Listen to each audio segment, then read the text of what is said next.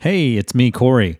So there was a small dead tree that blew down behind my house a few months back, and I finally had some time off to deal with it. I tried to just move it into the woods behind our yard, but it was a little too big. I needed to cut it into small logs first. I don't own a chainsaw, but I do own an axe, so I attempted to chop it into two sections. It was going pretty smoothly until I noticed something near the axe head. The wooden handle was starting to break. I gave it a couple more swings until the axe head stayed in the log and the handle broke right off. I picked up the axe head, and as I held it in my hand, I was reminded of this story from the Bible in the book of 2 Kings. Now the sons of the prophets said to Elisha, "See, the place where we dwell under your charge is too small for us. Let us go to the Jordan, and each of us get there a log, and let us make a place for us to dwell there." And he answered, "Go."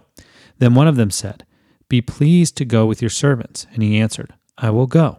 So he went with them, and when they came to the Jordan, they cut down trees. But as one was felling a log, his axe head fell into the water, and he cried out, "Alas, my master, it was borrowed." Then the man of God said, "Where did it fall?" When he showed him the place, he cut off a stick and threw it in there and made the iron float. And he said, "Take it up." So he reached out his hand and took it. 2 Kings 6, 1-7. I love that story because it reminds me that God cares for and provides for those who love and trust him, even in the small, insignificant events of my ordinary, everyday life. God's right there. And that's something that I cannot be reminded of enough. I hope that knowing that God is ready to meet you in your everyday life encourages you today. Have a blessed day.